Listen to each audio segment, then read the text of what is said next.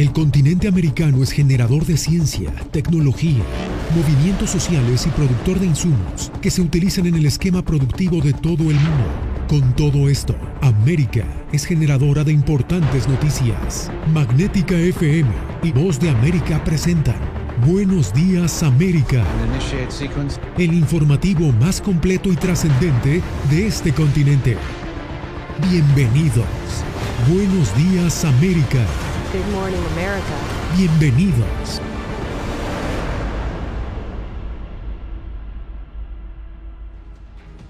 ¿Qué tal? Bienvenidos al Mundo al Día. Comenzamos las noticias con la frustración por la respuesta policial durante el tiroteo en la escuela Rob en Walde.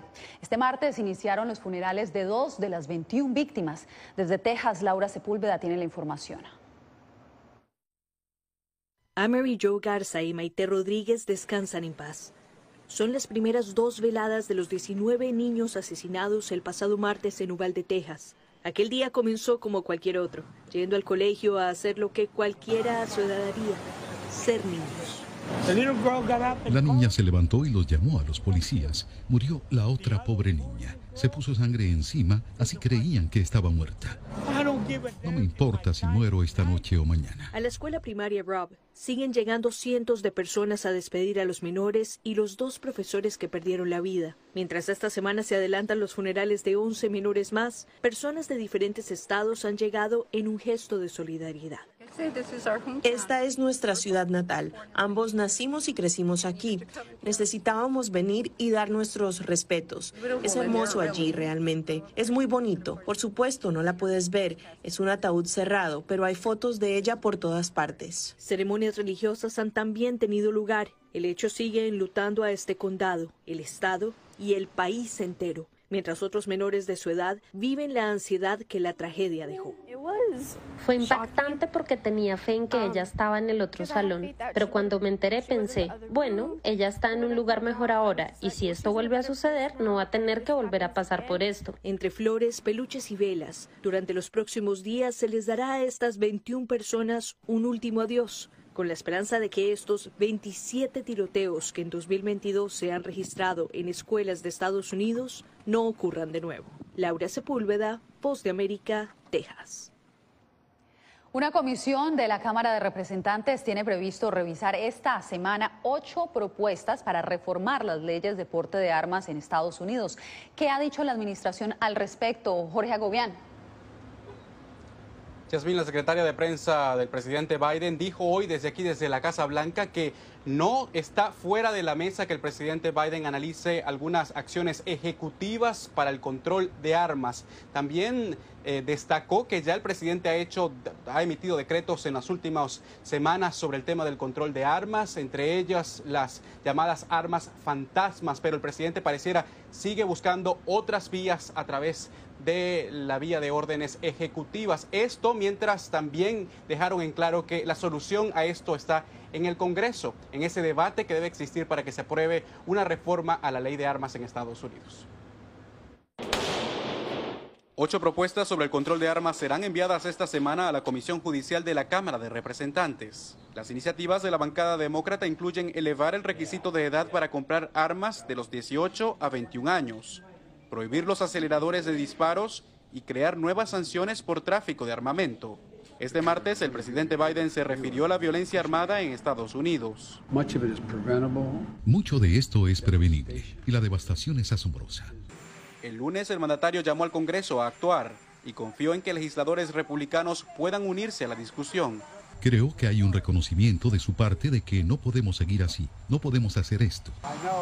Sé que no tiene sentido poder comprar algo que pueda disparar hasta 300 balas. La bancada republicana ha bloqueado varios de estos paquetes legislativos en el pasado. En el Senado, donde se encuentra el obstáculo más grande, un reducido grupo bipartidista intenta negociar algún compromiso que permita retirar las armas a personas consideradas peligrosas. La Casa Blanca también insiste que para parar lo que denominan la epidemia de la violencia con armas en Estados Unidos, se necesita también escuchar a las víctimas de todas estas masacres en las últimas décadas en, Estados Unidos y, por supuesto, como lo decía anteriormente, volver a través del Congreso para aprobar una reforma de estas leyes. Gracias, Jorge Agobián, corresponsal de la Casa Blanca. Y mientras tanto, en Canadá, el primer ministro Justin Trudeau presentó un proyecto de ley para congelar la importación compra y venta de armas de fuego. Sería el paso más significativo en el tema de armas adoptado por Canadá en una generación.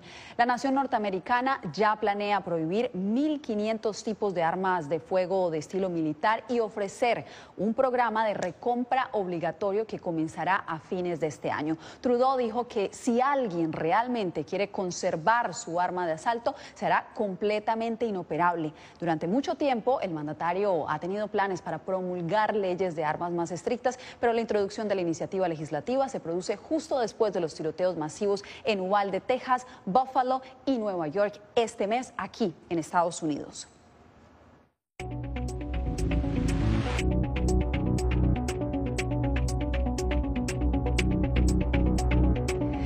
La Unión Europea anunció el embargo a dos tercios de la producción petrolera rusa. Esta sería la sanción más categórica hasta ahora por la invasión a Ucrania. Al mismo tiempo, el gigante ruso Gazprom confirmó el corte de suministro de gas a Países Bajos. José Pernalete nos tiene la actualización.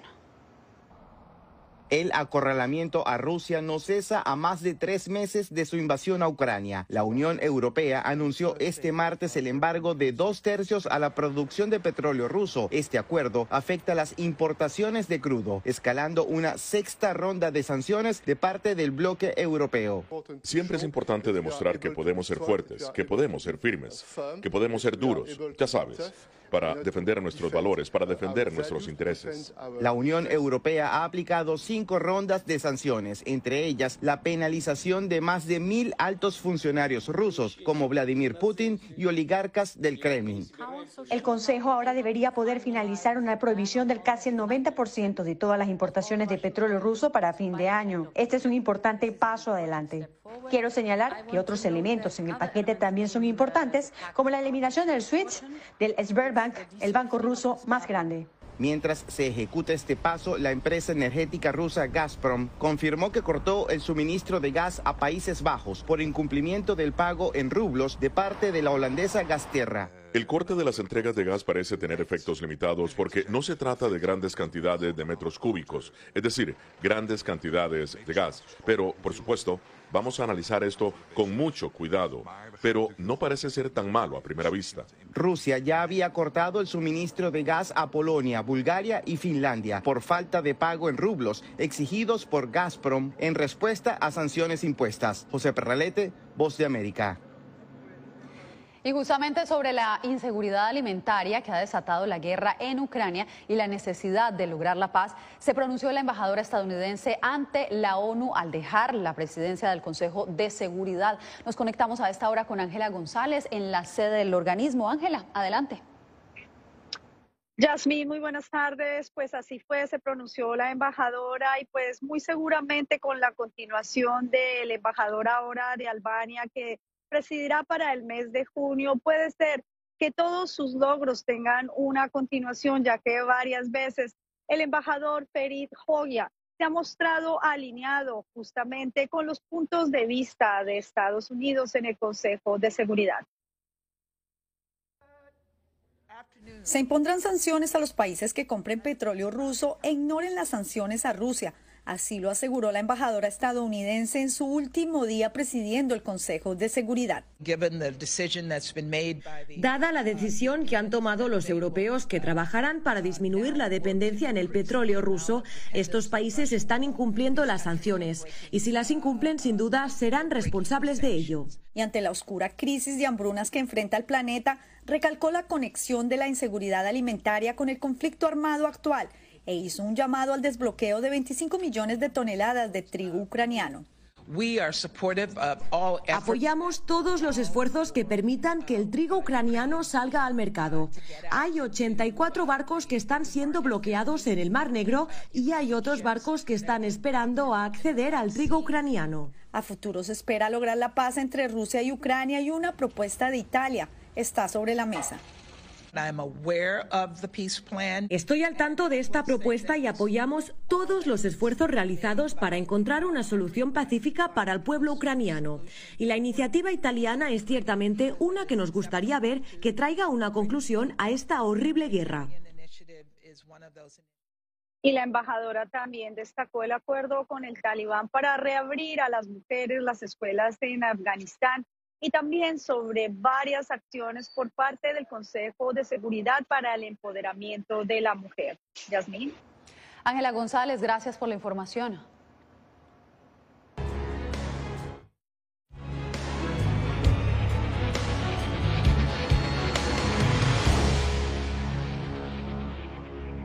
Se la conoce mundialmente como la capital del entretenimiento, pero Los Ángeles es mucho más que eso. Verónica Villafañe detalla cómo su importancia geopolítica, social y económica convirtió a esta ciudad en un lugar estratégico para la Cumbre de las Américas.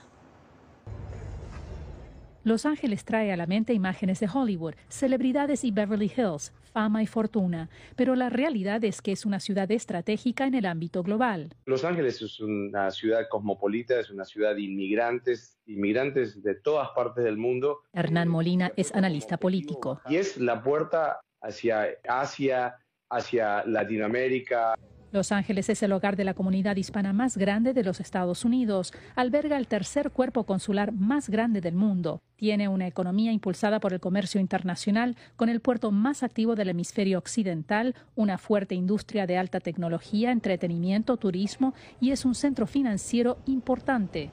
Ver el flujo de inversión, el flujo de dinero y el impacto económico es imaginarnos por qué la posición estratégica de Los Ángeles. Gaspar Rivera Salgado, experto en migración transnacional, resalta los lazos económicos con Latinoamérica. Más de 50 millones de dólares son enviados a México por esta población y si uno aumenta las remesas enviadas por salvadoreños, guatemaltecos y hondureños, también esta población representa uno de los pilares más importantes para esos países. Es obviamente un punto estratégico aquí en Estados Unidos, pero también es parte de California, que es un estado muy innovador y obviamente Los Ángeles es parte de esa innovación. El actual alcalde Eric Garcetti lanzó un plan de ciudad sostenible hace siete años, ampliando la infraestructura de energía solar y vehículos eléctricos para combatir la emergencia climática. La economía, inmigración e innovación de Los Ángeles y sus vínculos con Latinoamérica plantean un marco ideal para la novena cumbre de las Américas, cuyo lema es construyendo un futuro sostenible y resiliente. Verónica Villafañe, Voz de América, Los Ángeles. Al volver, Venezuela reabre su conexión aérea con Irán, la única en América Latina.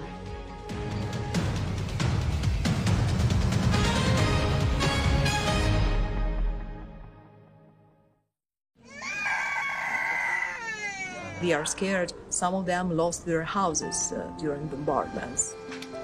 Si quieres conocer más de estas historias, conéctate en Boa Plus con Alas que Ayudan y viaja con la voz de América en el avión que un piloto argentino puso a disposición de más de mil ucranianos, con niños, mujeres y personas con enfermedades que escaparon de su país, que huyeron de la guerra en busca de refugio hasta que lograron reparar sus alas rotas.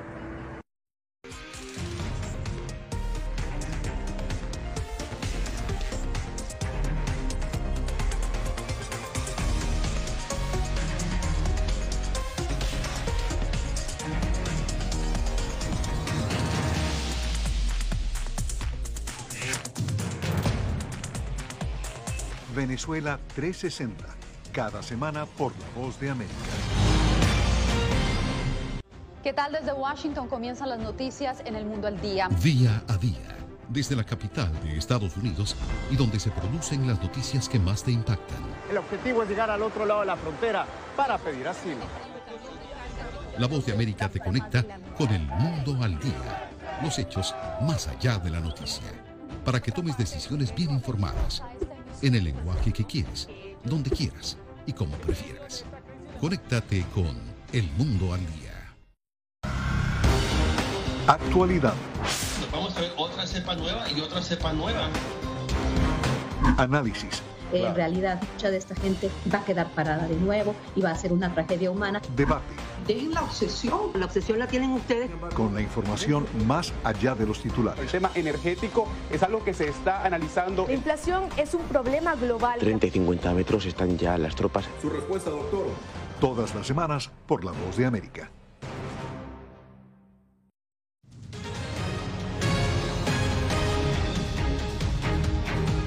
En El Salvador. Cientos de familiares de las personas que han sido capturadas durante el régimen de excepción se han apostado alrededor de varias cárceles a la espera de tener noticias de los suyos. Raquel Herrera con el reporte. Madres, hijos y esposas se acumulan por centenas frente al penal a Esperanza, una de las 23 cárceles de El Salvador. A la intemperie llevan semanas buscando información sobre sus familiares detenidos. Varias mujeres cuyos hijos fueron capturados compartieron sus testimonios, pero solicitaron no dar su nombre por temor a sufrir represalias durante un periodo convulso. Aquí lo único que estamos esperando es la, la voluntad de Dios pendiente nos saquen, de la esperanza que nos mantiene, por eso aguantamos sol, aguantamos agua, aguantamos, se puede decir, hambre. Durante los dos meses del régimen de excepción, el gobierno ha capturado a más de 35 mil personas acusadas de ser pandilleros o colaboradores de estos grupos criminales. Más de mil de ellos son niños y en su mayoría son jóvenes. Aquí llevamos casi un mes ya de estar acá. Uno de, de pobre pues le cuesta pues viajar a cada rato eh, y pues es mejor quedarse acá, aunque sea pues como le digo, se duerme o no se duerme, aguantando agua. Yo lo que no quiero es que me lo vayan a entregar en otra forma porque muchas madres están sufriendo con eso, que lo están sacando muertos. Hasta la fecha, el gobierno ha insistido en que todas las capturas están relacionadas con las pandillas y no se ha pronunciado sobre lo que ocurre con las familias afuera de las cárceles. El número de detenciones está por equiparar al total de la población reclusa que el país tenía en 2020, 36 mil privados de libertad. El hacinamiento en ese entonces rondaba en el 134%. Raquel Herrera, Voz de América, San Salvador. Las autoridades hondureñas reportan haber arrestado a 20 presuntos pandilleros salvadoreños a los que acusa de buscar ingresar de forma irregular a Honduras durante el régimen de excepción en El Salvador. Oscar Ortiz con el informe. Alrededor de 20 presuntos integrantes de las estructuras criminales salvadoreñas MS-13 y Mare 18 han sido capturados en Honduras, según el último cómputo policial. Las autoridades sostienen haber desplegado 800 agentes especiales a los puntos fronterizos, previendo que presuntos pandilleros intenten ingresar a Honduras durante el estado de excepción decretado en El Salvador. Si una persona tiene delitos pendientes o está de manera irregular en nuestro país, procede la expulsión o la deportación o en todo caso eh, otras figuras migratorias que ya hacen, son el Instituto Nacional de Migración que las puede aplicar y nosotros también aplicamos algunas de ellas haciendo el uso del convenio de Interpol. Gonzalo Sánchez, experto en criminología, dijo que la llegada de presuntos pandilleros salvadoreños a Honduras debe ser frenada con operativos entre ambos países centroamericanos. Instalar unos equipos tanto de inteligencia como de seguridad en toda la faja fronteriza con El Salvador. El problema es que es muy grande la, frontera con El Salvador y hay muchos puntos ciegos donde ellos pueden ingresar al país, pero, pero sí se puede controlarlo, incluso en operativos mancomunados y coordinados con migración a efecto de solicitar la documentación correspondiente y el que no sea del país debe ser inmediatamente entregado. Autoridades de fronteras confirmaron que al momento de registrar una detención de presuntos pandilleros provenientes de tierras salvadoreñas, se inicia un proceso de revisión migratoria para conocer si la persona es requerida en dicho país y al comprobar irregularidades son deportadas inmediatamente a El Salvador. Oscar Ortiz, Voz de América, Honduras. Y de Centroamérica pasamos a Venezuela, donde han sido muchas las reacciones al anuncio gubernamental sobre la reapertura de la ruta aérea entre Caracas y Teherán. Álvaro Algarra nos informa. Luego de que el ministro de Transporte Ramón Velázquez anunciara que el 18 de junio se inaugurará la ruta aérea Caracas-Teherán, el presidente de la Asociación de Líneas Aéreas, Humberto Figuera, manifestó a La Voz de América que la línea aérea con Viasa ha tenido un crecimiento interesante durante los últimos dos años y destacó que más allá de los nexos geopolíticos entre ambas naciones sancionadas por Washington, cuando se abre una ruta es porque es viable financieramente para la aerolínea. Sería muy raro, de verdad, que las consideraciones geopolíticas vayan a privar sobre la posibilidad de que la línea aérea en la ruta que abra tenga un retorno. El ex embajador de Venezuela ante la ONU, Milos Alcalay, considera inapropiado que mientras la comunidad internacional condena las acciones del gobierno de Irán, la actual administración venezolana tienda puentes con esa nación. En un momento tan difícil para el mundo, por eh, la guerra en Ucrania y por eh, el rechazo a esos países, Venezuela se mete en Honduras sin necesidad de tener relaciones con Irán. ¿Qué ruta nos abre Teherán a nosotros? De igual forma se dio a conocer que esa ruta, la única directa desde América Latina a Teherán, podrá trasladar a 308 pasajeros y será cada 15 días en avión modelo Airbus A340 de la línea aérea oficial. Álvaro Algarra, Voz América, Caracas. Quédese porque cuando regresemos destapan escándalos sobre títulos universitarios en Bolivia.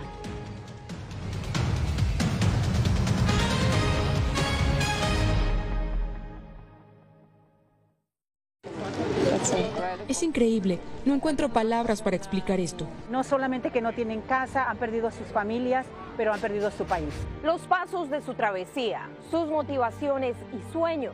Ucranianos y latinos se unen en territorio fronterizo que separa a Estados Unidos y México cuando una era llega a su fin y otra comienza a construirse paso a paso. Vea de frontera a frontera una serie especial de La Voz de América.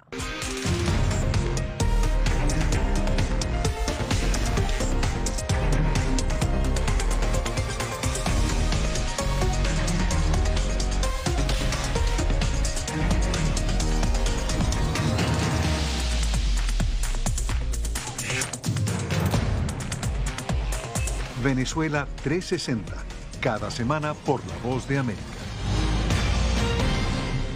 ¿Qué tal desde Washington comienzan las noticias en el mundo al día? Día a día, desde la capital de Estados Unidos y donde se producen las noticias que más te impactan. El objetivo es llegar al otro lado de la frontera para pedir asilo.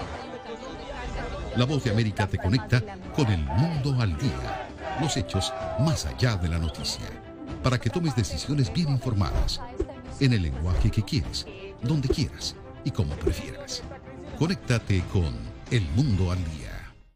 La Voz de América te invita a ser parte de nuestra familia a través de las redes sociales. Encuentra en tu muro las últimas noticias de tu país en su conexión con Estados Unidos, la región y el mundo. Historias que empoderan las voces latinoamericanas de política, economía, salud, actualidad, balanceadas y precisas. Únete a un equipo de origen hispanoamericano que trabaja para conectarte con los tuyos. Síguenos en Facebook y conviértete en protagonista de una historia que tú mismo ayudarás a construir.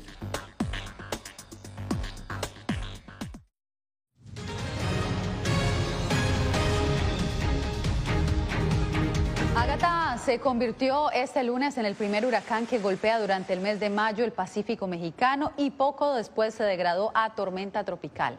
Ágata tocó tierra al este de Puerto Ángel, un poblado costero en el estado de Oaxaca, con vientos sostenidos de 169 kilómetros por hora.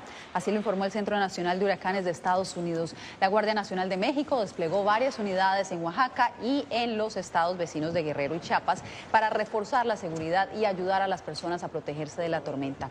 Este es el huracán más fuerte en tocar tierra en la costa pacífica mexicana desde que comenzaron los registros en 1940. Ahora pasamos a Bolivia, donde se destapó un escándalo sobre la existencia de los llamados estudiantes dinosaurios o eternos. Primero manifestar. Max Mendoza hasta hace poco era el máximo dirigente estudiantil de la Universidad Pública en Bolivia. Con 52 años, durante más de tres décadas como estudiante, reprobó 200 materias y ganaba aproximadamente unos 3 mil dólares al mes, 10 veces el salario mínimo nacional. Ahora es investigado por un daño económico al Estado de más de 250 mil dólares y está con detención preventiva. Hemos identificado, bueno, de manera preliminar, nombramientos ilegales por resoluciones contrarias a la ley y por último por usurpación de funciones. Este hecho ha generado fuertes críticas y estudiantes consultados por la Voz de América consideran que también se deteriora la imagen de la universidad. Hay estudiantes que están 15 años, 20 eh, años, como se ha visto en las redes sociales algunos dirigentes, eh, pues yo no estoy completamente de acuerdo, ya es hora que salgan, ¿no? Y hay nueva gente, hay muchos estudiantes, o sea, dirigentes que quieran trabajar, pero nuevos. Ellos se quedan permanentemente 30, 20 años y no se hace quedar mal a todos los universitarios, especialmente a los universitarios que estamos en públicas estudiando. Bueno, yo pienso que está mal esto, que ya deberían de, ¿no? de trabajar lo que estudiaron y todo eso y pues no deberían hacer eso. Parlamentarios de oficialismo y la oposición anunciaron una fiscalización a la universidad pública porque también hay denuncias de clanes familiares y docentes que dictan cátedra sin títulos. Fabiola Chambi, Voz de América, Bolivia. Y a propósito de estudios universitarios, en breve les contamos por qué este tipo de programas educativos pierden popularidad en Estados Unidos.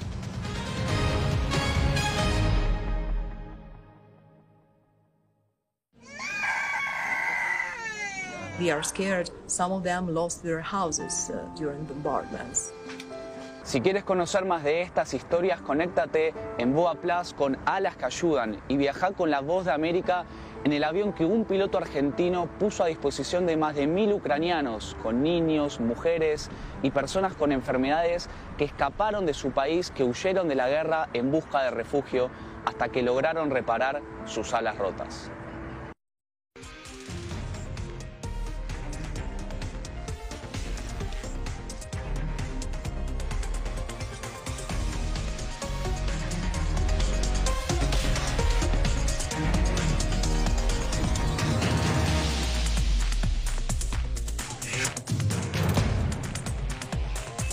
Venezuela 360, cada semana por La Voz de América.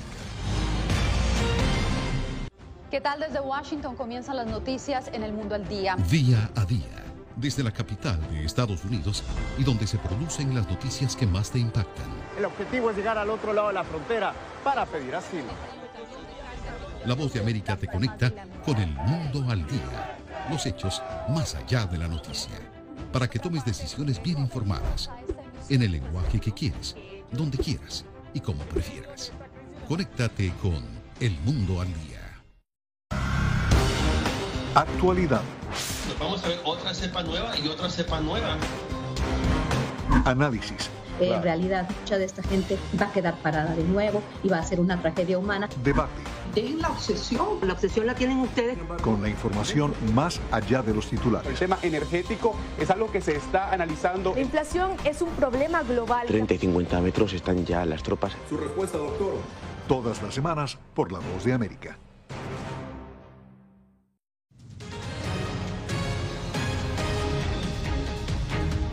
La pandemia del coronavirus cambió prioridades, formas de vida y definitivamente el mercado laboral estadounidense. Uno de los cambios más sobresalientes es la tendencia de los jóvenes a cursar carreras cortas en lugar de buscar títulos que requieren cuatro largos años de estudio. Adrián Arevalo nos explica.